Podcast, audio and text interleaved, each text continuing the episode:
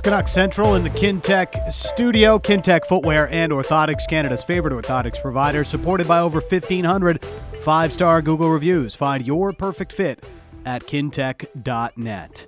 Canuck Central is brought to you by Grip Auto and Tire, quality service you can trust, and 14 locations to serve you. As mentioned, it is Food Bank Friday. It is ongoing. The virtual fundraiser has raised over $75,000, 77,634 to be exact. And we can keep getting those dollars in there and helping spread the love during this holiday season. Donate by texting to 30333. A carrot emoji for $5, a banana donates $10, and a heart will donate $25. Standard text message charges do apply. Dan Riccio and Satiar Shah. Yeah, a lot of reaction on our on our Dunbar Lumber text inbox uh, about the Bruce Boudreau interview. Oh, oh, let me um, guess, that Now we're too hard on our no, interviews, no, and other times Dan. we're not hard enough. Dan, it's now okay. we're a Don't bunch of homers. No, now no, we're villains. Apparently, I'm vicious. Dan, it's okay. It's Okay. all right. It's All all, right. honestly. Hey, uh, I think the overall sentiment in our text inbox was, um, you guys had to ask the question. Good on Bruce for not answering it. And like this one says, Bruce showed more class than management showed when asking uh, questions and giving awkward comments. And you know, Drywaller Joe uh, says, "I like your show, but good for Bruce to shut down fishing for drama. I get you guys have a job to do. It's too bad Jim takes the bait every time. Then we have to hear the fallout discussions at nauseum. That's from Drywaller Joe. Others uh, giving sim- similar sentiments. Jeffro says, after what the president said last month, how do you not ask the question? So I don't think people are really upset with the question being asked. I think, if anything, I think a lot of people are just saying, you know what, good on Bruce for not answering it and saying, you know what, I'm not going to give you guys anything. I'm just going to shut it down, which is not what happened when we had Rutherford on because we talked to Jim. He spoke about the systems. We gave him a chance to maybe back Bruce, and you know he gave some more criticism. So I think that's been the biggest reaction I've seen from our listeners so far. Uh, it's uh, continuing to come in 650 650 on the Dunbar Lumber text message inbox. You can keep those coming. We'll get to more as uh, as the show goes on. Let's bring in our next guest. He joins us every Friday on Canuck Central. It is Jannik Hansen. This analyst is brought to you by Magnuson Auto Group, Metro Ford, Port Coquitlam, and Magnuson Ford in Abbotsford on both sides of the Fraser to serve you. Jannik, how you doing? I think just about like everybody else, they're getting ready for Christmas here. Uh, last day of school for the kids, so it's uh, a couple of weeks off now, a little more relaxation, if you will. You get the uh, get the shopping done yet, or what? Uh, some, not not not all. So the wife has done the most of it, so I probably still have to get out and get a little bit, but uh, it does look like it's uh, coming together. Do you have her gift figured out at least? Don't don't you have to say if you bought it yet, but have you do you have it figured out yet? It is figured out. Uh, it is not. Uh, it is not collected yet. Classic. We're we're all the same, I guess, in that way. but at, at this point, you're going to the store. You can't can't don't do the online thing. It's too late for online now, Jannik. Absolutely. Uh, all right, uh, let's uh, let's get into it. Before we get into the the Canucks, did you see the McDavid goal no goal last night? Do you think it was offside? How do you how do you look at that play? I did not see it. Uh, obviously, there was some controversy, so it's hard for me to. Uh, Yeah, yeah. that I, I haven't seen it. Um, So it's basically one of those plays where you know he's crossing the blue line, and the puck's not on his stick, but it looks like he has possession. Um, but obviously, because it's not on his stick, he's deemed to not have possession of the puck. One Yeah, of those weird ones. It sounds like it's one of those where they've tried to eliminate all the gray areas, but there are still some gray areas that uh, that exist, and they're trying to clean that up. Um, it's the same thing with possession. Are you in control, or, Mhm. or is the puck with you? Um, sometimes it's the luck of the draw. Who's sitting in that operation rooms and, and determining uh, should it be a goal, shouldn't it be? Um, but again, we're at the mercy of uh, of something else. There, uh, game is played at a high pace, and sometimes uh, those calls goes with you. We still see it with the, the goalie interference and, and stuff like that. Uh, we've had a couple of controversial one where nets have been removed uh, and, and pucks have gone in, and sometimes it's a goal, sometimes it isn't. Um, they're still trying to to obviously tinker with it. Um, sometimes maybe you go into it a little bit too deep, I think, and then uh, try to uh, right down to the last millimeter to see if it's really in or if it's really out or or stuff like that. Where sometimes it was a little bit more of a judgment called and judgment called are, are part of the game. Um, it used to be a big part when I played, especially in the beginning. Uh, judgment calls were made all the time on, on penalties. Obviously, they wanted to take that out, but there are still some areas that exist where it's a little more judgment. Well, and you know, as far as this team is concerned, I mean, uh, we talk about overturned goals as being a big controversy for this year. I wish that was the case because that would have meant that they're a good hockey team doing good things, and we're getting upset about a goal being allowed or disallowed. But that hasn't really been the case with this Canucks team so far. I wanted to get your thoughts on how they played against the Calgary Flames the other night, Jannik, because you know the shot totals it wasn't great, right? But one of the things that was more noticeable is they did kind of control at five on five the high danger scoring chance differential. Like, did you see anything that was better in that Calgary game, or was it just them getting a result? It's it's them getting results, in my opinion. Uh, again, you you kind of needed that. There, there's been a lot of turmoil uh, re- regarding Bo uh, the couple of days leading up to. So obviously, you wanted to come out and have a good showing uh, to show that the team is focused on Calgary. They're focused on winning the next game and and you need to come out and have a good result because if if they come out and they get blown out by a Calgary team who's also struggling a little bit, all of a sudden that those media articles are going to get blown up. Oh no, go. Uh, Bo is creating all this trouble in the dressing room and all these things. So they needed to come out and have a good showing in terms of of getting the job done. How they got the job done is a little more irrelevant in in this situation. Uh, again, they got off to a good start, get your goals, but again, you you see goals again, and you see the Calgary team. All of a sudden, they they push, they push, they get their one, they get their two, they get their three, which is what we've seen through the entire season. This team has never had any trouble scoring goals. It's been preventing, and and it's the same thing we're seeing. Jannik Hansen, our guest. You know, we look at the results lately. They've won nine of 13, four of five uh, in these last five games. And and yeah, I do still have a lot of questions about the, the process of, of how they're they're going about that. Are they just running a streak of luck for you, or or is it is it more than that? Are they are they doing better things? It's four OT wins and it is one shootout win. That doesn't yeah. spell that you're uh, in control in any way possible. And it's Phoenix, it's San Jose. It's not exactly the the, the pinnacle of the league here. Again, we'll get to see that now that they'll get Winnipeg uh, one, two, three times in a short order here within a couple of weeks, I believe it is. You'll see Colorado again. You're going to see Edmonton again. Um, so now you will see the teams that you have to beat because they're right in front of you. Colorado is struggling, but they're still a phenomenal team. You have to go out and beat them if you want to make the playoffs because that's obviously what they're they're striving for still.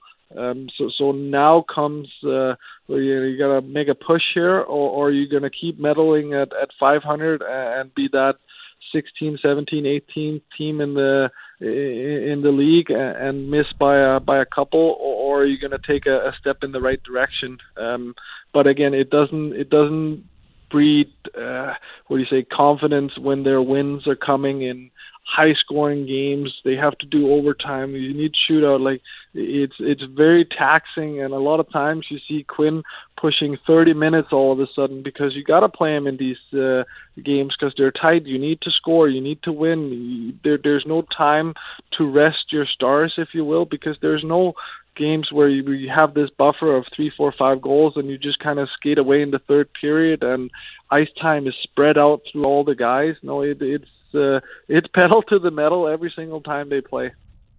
Well, it is. Now, I did want to ask you about uh, Elias Pettersson a little bit because for all this contract talk that's been out there last year about JT.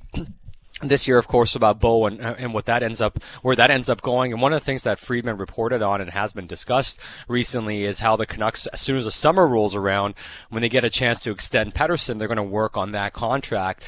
Now, obviously, he's younger and a different level player, but is he the type of player you look at contract wise and say, I'm not going to have the same issues in terms of where this team's at in its cycle, uh, how much we're paying this player? Does it just simply come down to do, doing anything you can to get that contract done as an extension?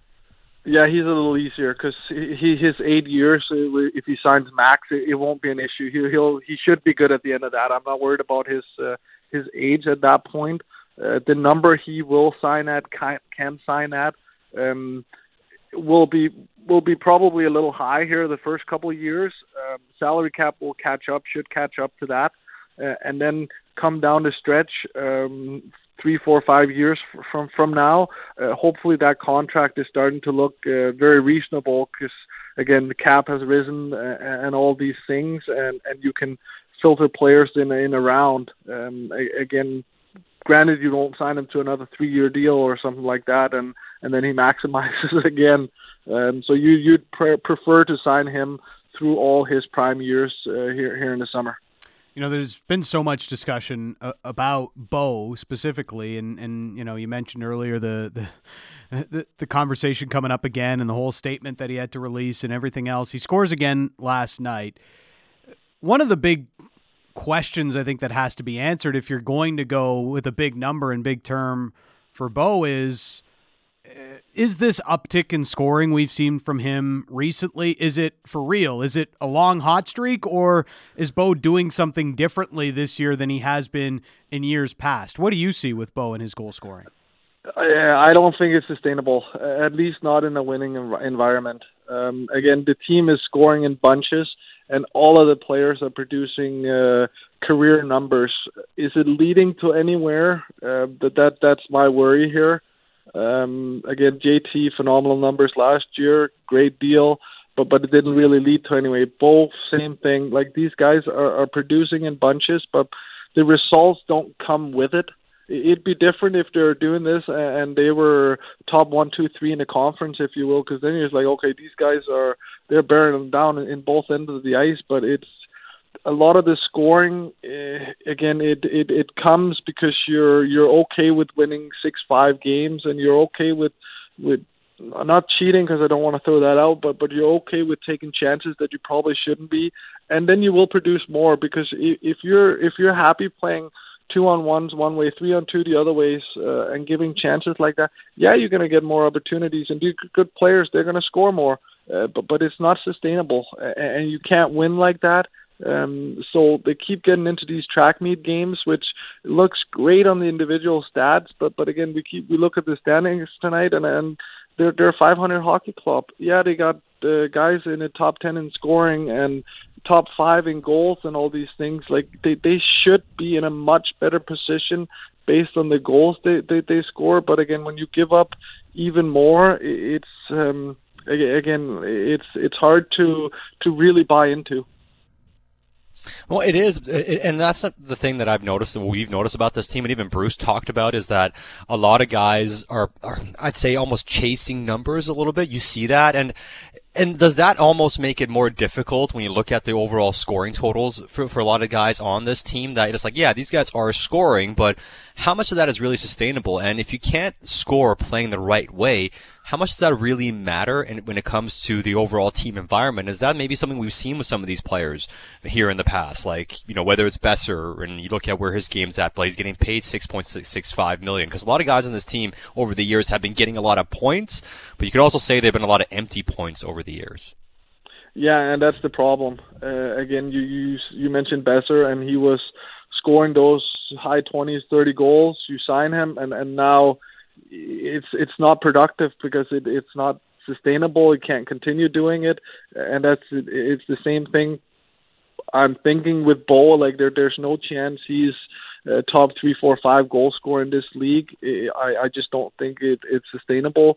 Again, it, it is it's tipping, it's it's power play, um, it's some of this stuff that can dry up. I, I look at his overall game more so, and whether or not does he produce three or four scoring opportunities for his, his line mates during the game. Because if he does that on a nightly basis, then by all means it, it's sustainable because then you keep getting these chances. But but I look at Bo's game and, and it's him. Yeah, he's scoring these goals. He's in the bumper spot. Um, but but five on five, he, he's not the guy who's setting up his line mates over and over again where where you can see okay they're they're taking over now and and he's feeding these guys backdoor tap ins and, all the things. He, he's sitting on nine helpers 30 games into the season. Um that that's that that's the troublesome for for me because like in your scoring uh, these amount of goals you should be able to you should be able to make some plays as well in my opinion you know we are seeing a a lot of goals around the league in general, Jannik, and it's it's become more of a conversation. It's like the most goals in the league since the early '90s, um, and and people are trying to figure out why this is happening. Um, do you see anything different about the game now, and why there's more scoring across the league? There's more skill, um, and there's more skill on all four lines.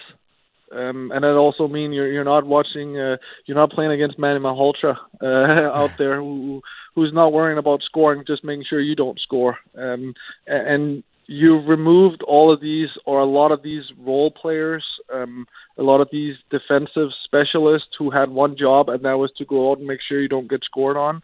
Now everybody wants to score, and doesn't matter if it's third uh, or fourth line. There is skill on these lines.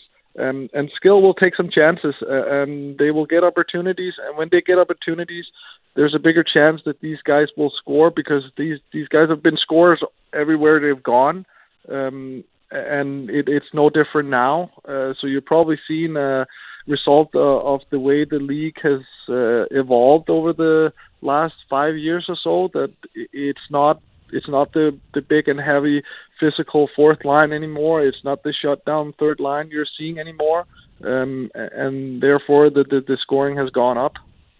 Well, it has gone up, but one of the things that I'm kind of that I'm personally leaning towards more is the whole notion of having a top nine is a bit overrated because if you don't have guys in your top nine that can play a two-way role, that can you, you know play on the PK and excel, then how do you compete once you get into the postseason? Because uh, last few years, as much as the game is changing, Jannik, in the postseason, it's still different. It's still very hard to win. You got to have guys that know how to defend and how to play. So for all this talk about having top nine as a scoring top nine, aren't the teams that are having success still able to identify players who can fulfill certain roles for them? Uh, yes and no. If you look at Colorado last year, like they had a uh, Andre Burakovsky and Nichushkin running around in, in their bottom six, uh, filling in in roles in the top six here and there. Those guys are, are excelling right now. Um, it is you do need defense. Uh, you need a team defense. You need obviously your six defensemen. Um, but but that third line shutdown matchup I, I don't see it anymore. Uh, it's not like we're we're going into this uh, this series, and I know okay, uh, Jonathan Toews, he he's going to be matched up with uh, whoever it is on the other team, and he's going to shut him down, and that's his job. And then Kane will take care of things. Or you going to see Anze Kopitar on, on Hank every single shift uh, for for seven games here. It's not like that anymore. Uh, right now, you you're a little bit more like uh, let's get our guys out, and then hopefully they can they can outperform the other side. Um, you you you'll see uh, Petey go head to head with with Nathan MacKinnon, something you wouldn't have seen six years ago. No, you would have you would have seen Kesler or or Malhotra play against that type of player, and then you would have tried to get Hank away from uh, the matchup role on the other side, uh, and like I said, the game has evolved. Those players aren't there as many anymore.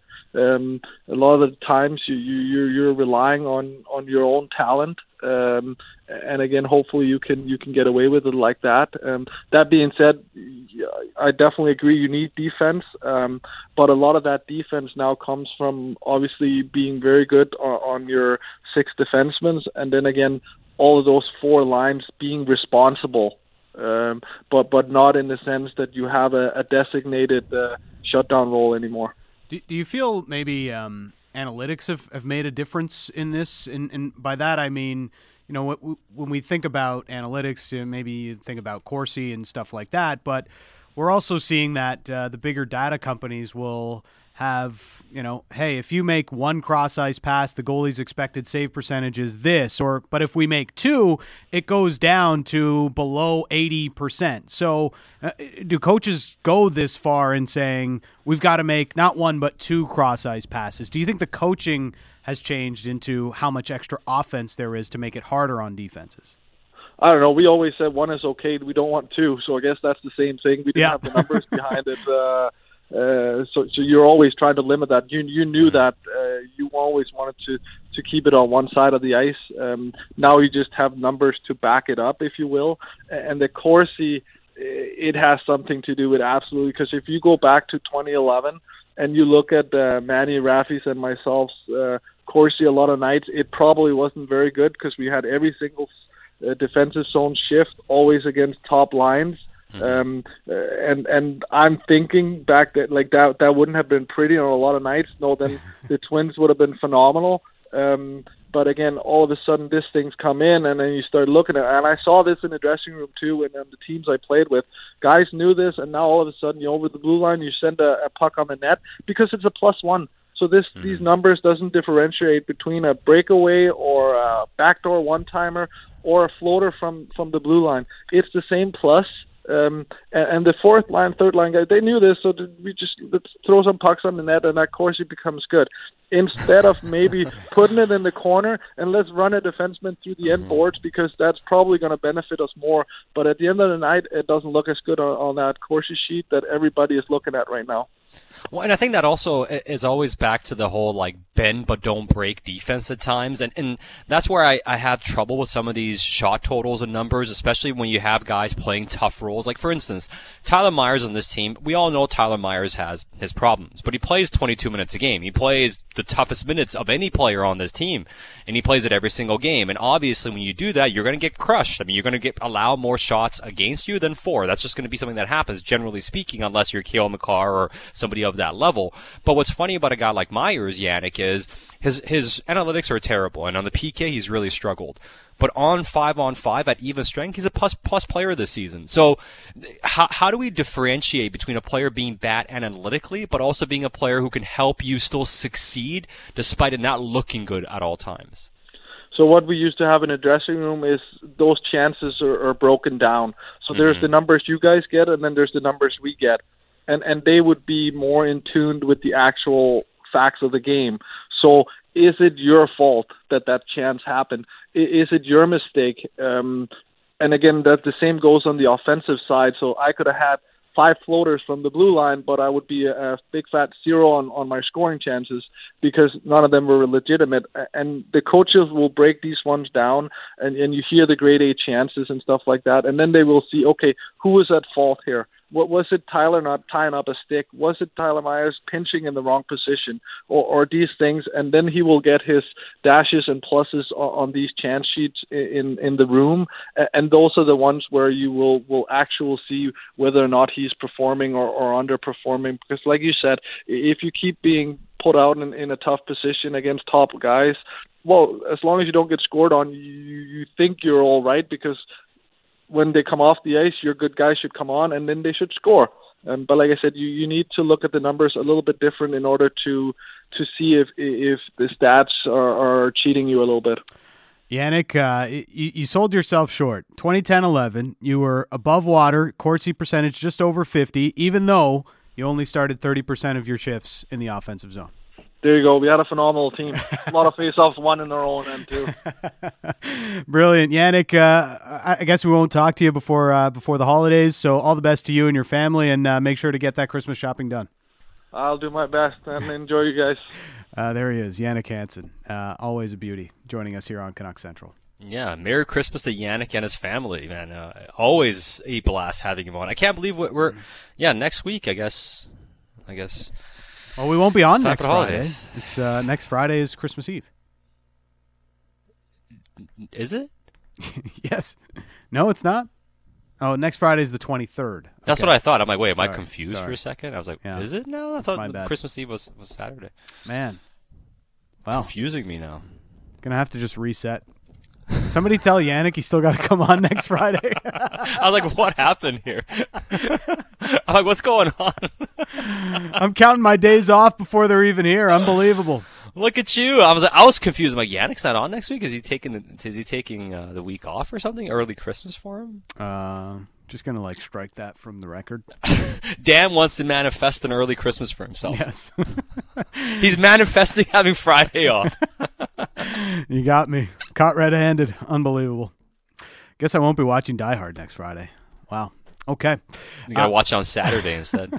Food Bank Friday. It's happening right now, and you still have a chance to donate and help all of us here in the greater Vancouver area have a well fed holiday season. It's open until 6 p.m. You can head to sportsnet.ca slash 650, head to the features page, and be able to donate online there to the Greater Vancouver Food Bank. And also, you can donate via text 30333. A carrot emoji donates $5, a banana donates $10, and a heart donates $25. Standard text message charges do apply. It is Canuck Central.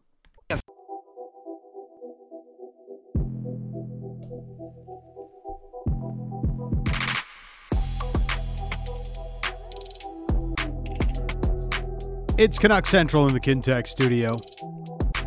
Hour number two is brought to you by Andrew Sheret Limited, your plumbing and heating wholesaler, a proud family owned BC company helping local business since 1892. Continuing to push for the Greater Vancouver Food Bank up to $78,724 as of 5 o'clock. Looking to get some more of those donations in. If you are able, please consider the Greater Vancouver Food Bank by texting a carrot emoji to donate $5 to 30333. A banana will donate $10 and a heart will donate $25. You can also head to sportsnet.ca slash 650 and go to the features section. You'll be able to find a donate link there through our station website as well. And know that the Greater Vancouver Food Bank can use your donation to distribute healthy, nutritious food to people in need. The Greater Vancouver Food Bank has a buying power of two to one, which allows your donations to go twice as far. So please consider if you are able as we continue to push for everyone to have a more well fed Christmas season. Dan Riccio and Satiar Shah. Had a busy first hour. Already talked to uh, Bruce Boudreau off the top of the show, Sat. And uh, he uh, wasn't having some of our questions, as we know, as we giggled about. Giggles, yes, that's a good way of putting it. um, which is fair. Uh, fair questions, also a fair answer from Mm-hmm. Bruce. So uh, you could go back and listen to that on the podcast page. You get all of our exclusive interviews, post game shows, and inside info via the Canuck Central podcast. So please consider subscribing and leaving a five star review. We do appreciate it. But there was also a lot about the team and, and where it is and where it's heading and you know, sort of results versus process stuff, and, and Bruce feels they are trending in a good direction. And he's always the ever positive guy, so I'm not too surprised about that. But he does feel that some of the, the changes they've been looking to implement are maybe starting to stick a little bit more than they were earlier this season. It, it does. I mean, at least that's some of the things that they that he is talking about, and and it is it is somewhat true to some degree. The question is, or is it enough to make you into a good hockey team all of a sudden and make it more sustainable? And you are getting results, but how do you also normalize your game a little bit through all this? And I think Bruce said all the right things about what he expects, and he wasn't really going to get into any any real negatives because, hey. What they've won nine of their last thirteen. They've won four of their last five games, and even if it's not perfect, the coach is always going to take a positive view when you're kind of normalizing your record after you started off 0-5 and two. So you can go back and listen to uh, Bruce Boudreau from earlier on the podcast. Now, a lot of reporting this week from uh, even the uh, national insiders Mm-hmm. around Bo Horvat sat, and uh, some some thoughts coming from Darren Dreger and even Pierre LeBrun on on what exactly the Canucks are looking for should they go down the road of trading their captain Bo Horvat. And Pierre LeBrun specifically was a little bit surprised when finding out that it may not be just a strictly futures deal. Uh, apparently, Pierre LeBrun does not listen to Canuck Central very often. Uh, this is something we've talked about going back to what the Canucks might be looking for in a JT Miller trade around January, February of last year, Sat. Um, yes, the Canucks are not just looking for a first round pick if they do go about trading their captain, Bo Horvat. Yeah, and so you know, it was interesting seeing all the reaction, and we'll have some more during the mailbag, and we'll have some fun with it. But the reaction about, oh, are the Canucks going after the next Linden Veys, Sven Baertschi types again instead of going after, you know, the types of young prospects and picks that you need to take that next step? And one of the things I've been mentioning now for a good like nine months, it seems, what the Canucks want back in return is a blue chip young prospect slash player. They want somebody that they can plug in pretty quickly that they think can be a core individual for them. And, and, I don't think it should be a surprise. I mean, last year, what did we talk so much about? Braden Schneider. The Canucks really wanted Braden Schneider. That's the type of player they really wanted. I mean, you're talking about a guy in his early 20s, talking about a guy who's playing in the NHL right now, a guy who, given a different situation, might be a top four defenseman already and play a lot, a lot of those minutes and have success. So he's on the cusp. I think that's what they're looking for. The other player that I've mentioned a lot, and we'll see if Colorado even wants to move him, is a Bowen Byram type, right? You're talking about a guy 21, 22 years old who's, cheap still and just on the verge of becoming a cornerstone player for a team potentially. That's the type of piece they want to return. Like I don't think it's you know they want to go and get the Linden Veys or the Sven Baertschi guys who have kind of toiled a little bit for a couple years and they need a chance somewhere, but you're not quite ready. You're not quite sure what they are. Those guys are the equivalent of second round picks, third round picks, fourth round picks. That's the equivalent value for those types of players. The types of players that I think the Canucks are after it's the Braden Schneider type, like we talked about, Bowen Byram type, as we discussed. And last year, look at the trade the, the Vegas Golden Knights made. The pick mattered, but what they really wanted was Peyton Krebs. They thought Peyton Krebs was going to be a, a bona fide number one line player for them, and that's the type of player they want back in return. Alex Tuch mattered too, and right now Tuch's the best piece out of that trade, but Krebs was the apple in Buffalo's eye. Krebs was the player that the Vegas Golden Knights didn't want to give up in a trade, and it finally relented and made that deal happen. He was a blue chip piece in that trade.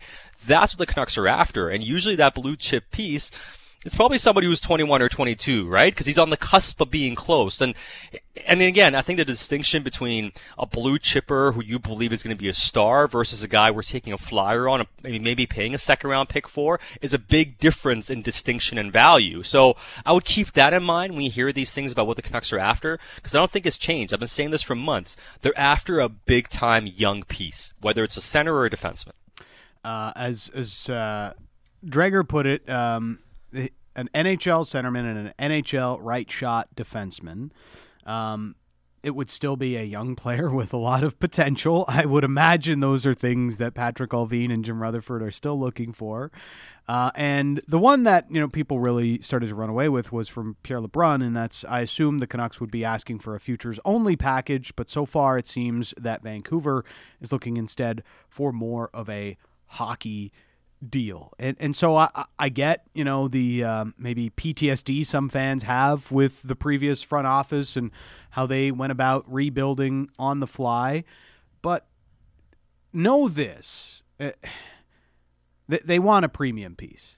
You know, if they're trading Bo Horvat, when they go about this, they're going to be looking for a premium piece. It usually ends up being Sat. How often are rental trade packages?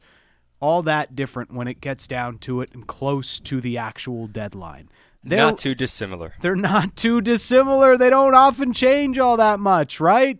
If yeah. you've got a big time rental piece, get what get what guess what you're probably getting? A decent a, a really good prospect and a first round pick. Um maybe if you've got a really premium rental in there, you might even get a roster player on top of those two other pieces in the deal. That's generally how this situation works out. And for those that are always clamoring for the first round pick, you know, if, if Bo Horvat's going to the Colorado Avalanche, what does that first round pick look like? Right? Well, then, then exactly. I mean, why the first round pick can't be the best part of the trade that you no, make with the team. No, it can't. You know, because especially the teams that are trading a first round pick are teams that are going to be playoff teams, and it's not going to be Columbus. And if yeah. Columbus is, isn't giving you an unprotected top five pick in return, you know, and those things are just not happening for those teams that are so far out of it. They're not going to be in the position to make that type of a trade. So the first round pick that we're talking about here is a is most likely a pick in this twenties. The best you can hope for is maybe you catch a team. Hey, let's just use a team for the sake of argument, right? Let's say the New York Islanders, that the Islanders are a playoff team this year, but they're giving you next year's pick unprotected. Then you're looking at it and saying, hey, this is a team we look at and say they're probably going to really suck in a year or two. If we get their first round pick then, then, okay, maybe we're talking. We're talking about potential top 10 pick or maybe even something better. But then you got to wait for that for a couple of years, and then you're not quite sure what that's going to be to begin with. So, for you to get the type of first round pick or top five pick, that's not happening in a Bo Horvat trade. Yeah. So how are you making up the difference? And I don't think the Canucks want just volume. Like I don't think they're looking at it and saying, okay, well we, are not going to get the top five pick, but we'll take a first, we'll take a second and two thirds instead.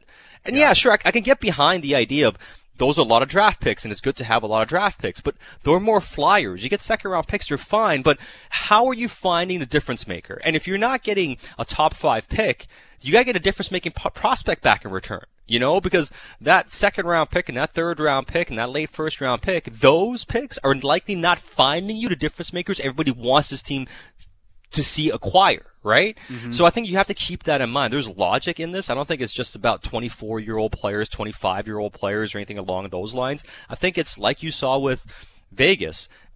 Alex Tuch's the best piece in that trade, but he's a winger. What what Buffalo wanted was a center, and they thought Peyton Krebs, or they still think Peyton Krebs, one day can be a top two centerman for them. And that's why they felt they can trade Jack Eichel because they feel like they have a guy that can become that for them one day. That's the type of player I think the Canucks are really after here. So I wouldn't get too caught up in that, and I get it. It makes sense. I think in an ideal world, the Canucks get that prospect in a first round pick. You know, like I think, yeah. I think that's the ideal type of trade. If they would have got Braden Schneider in a first, I think they would have done cartwheels last year. Yeah, you know, if if it was indeed Lundkvist that was on the table from from the New York Rangers, as we had believed around uh, January, February of last year, um, it, the Canucks wanted it to be Braden Schneider, and maybe that would have gotten a deal done. But you know, it's not like they were looking for a 24 year old. You know, they're not trading Bo Horvat to Columbus for Jack Roslovic and Andrew Peeke. Okay, that's not what they're doing here. They want to get a premium young player, and doesn't necessarily mean it's a 24 year old who has limited potential but plays the right side of defense. So yeah, let's we're just going to plug and play that guy. No, I mean people are just taking this way out of context from what uh, those two insiders reported today. One thing I would say though is I totally understand the um, I'd say it's a scarring from the previous regime, and this is yep. this is where I can understand. I mean, it's it, it's it's you get triggered by it almost, you know, because you remember all the talk about a retool on the fly. You remember all the talk about what Benning and those guys mentioned, the type of players they went after. They said the same things about, hey, we're going after guys in their in their early 20s. We got to fill that gap. Guys who can play for us today and help us along, and and all those sort of things. And people in this organ, uh, people in this fan base, the fans, they saw the Canucks trade a second round pick for Linden Vey. They saw the second round pick for Sven Baertschi. They saw Shinkaruk for for Mar- Markus Granlund, which I would say when you look look at where Shinkaruk ended and what Granlund was, it actually ended up, you know, you got the better player, so to speak, but it wasn't a high level asset or anything. But they made a bunch of those types of trades and moves, even going and getting Pouliot, and none of those guys worked out. And you looked at it and you said to yourself, would you have been better off using all those draft picks to go and just draft, yeah. or maybe use them uh, and wait a couple years to see what happens, and maybe you find a player instead of coming away with nothing with all those moves. And I think that's where people are afraid. But the other thing you have to you look at is some of those moves were fine. Like the idea of making that those types of moves every once in a while is okay. There's logic behind it. But you know what? You got to win your trades. Yep. And those types of trades, the previous front office with Jim Benning, he didn't win enough of those trades long term. Maybe in the short term he did, but long term, none of them were home runs. And that's ultimately what failed we look at the track record of the move so far, it's been wholly, it's been on the whole more positive than negative in terms of what they've done with their decisions and, and players they've signed and acquired They've done a good job in identifying players. The question is, can you identify the right prospects in these trades? And if you do, then it doesn't matter. No one's going to cry about this in two years.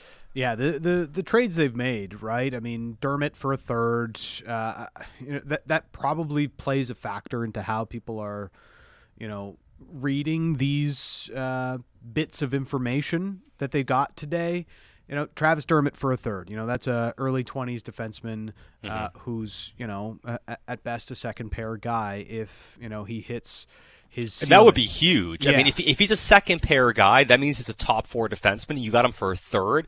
I mean, th- that's a That's steal a huge of a trade. Uh, but a guy If that, he is that, w- we've seen be able to play in a third pair role at at worst, right? Um, Jack Studnicka, there's there's some upside there, some some AHL scoring.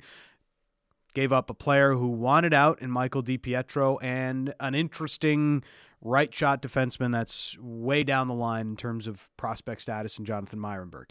Then there is, of course, Ethan Bear, and that looks like a win uh, for a fifth round pick. And also, Lane Pederson has just been called up.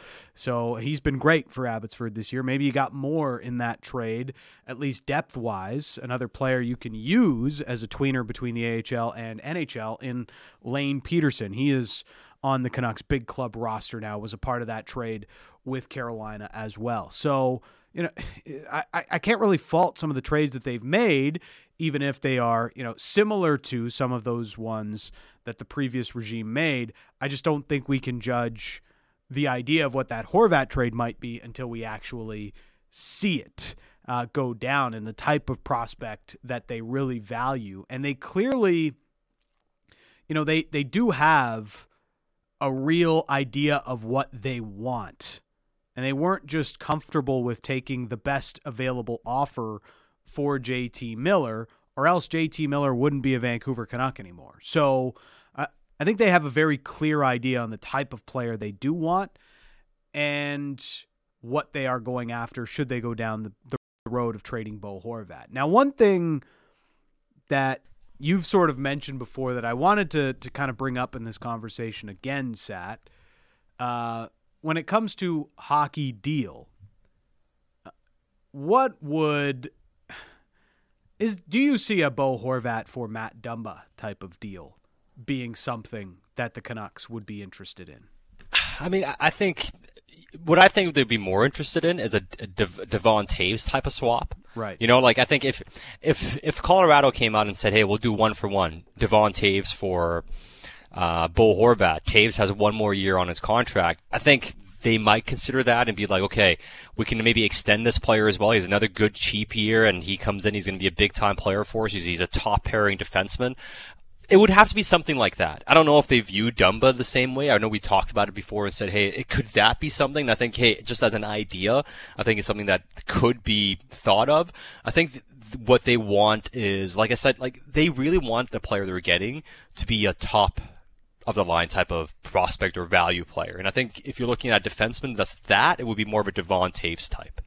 Uh, the reason I asked, Dumba is a unrestricted free agent. Uh, Minnesota's loaded on the right side. So they've got you know Cam Atkin, or sorry, Calen Addison, uh, who's been playing a lot of games for them this year. Has looked like a pretty good, at least offensive piece. And they also uh, acquired Brock Faber, as we know, uh, in the uh, trade with the LA Kings over the summer for Kevin Fiala, and you know a team that's uh, really tough on cap space as well. So just uh, an interesting thought and.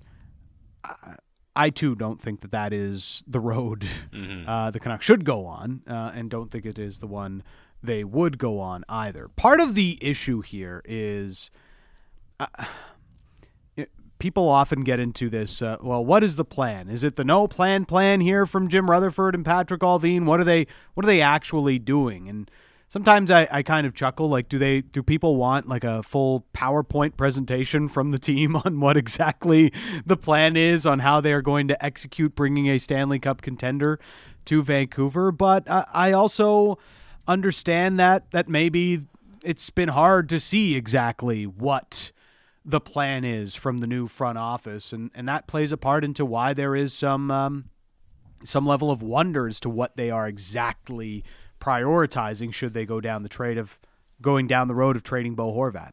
Well, As far as if you look at uh, actions, uh, actions announce your direction. If you want to go by that type of you know idea, what have their actions been? Their actions have been to double down on the players the previous management team acquired, or not in Bo Horvat's case, but they did sign him to an extension. But they so they doubled down on him.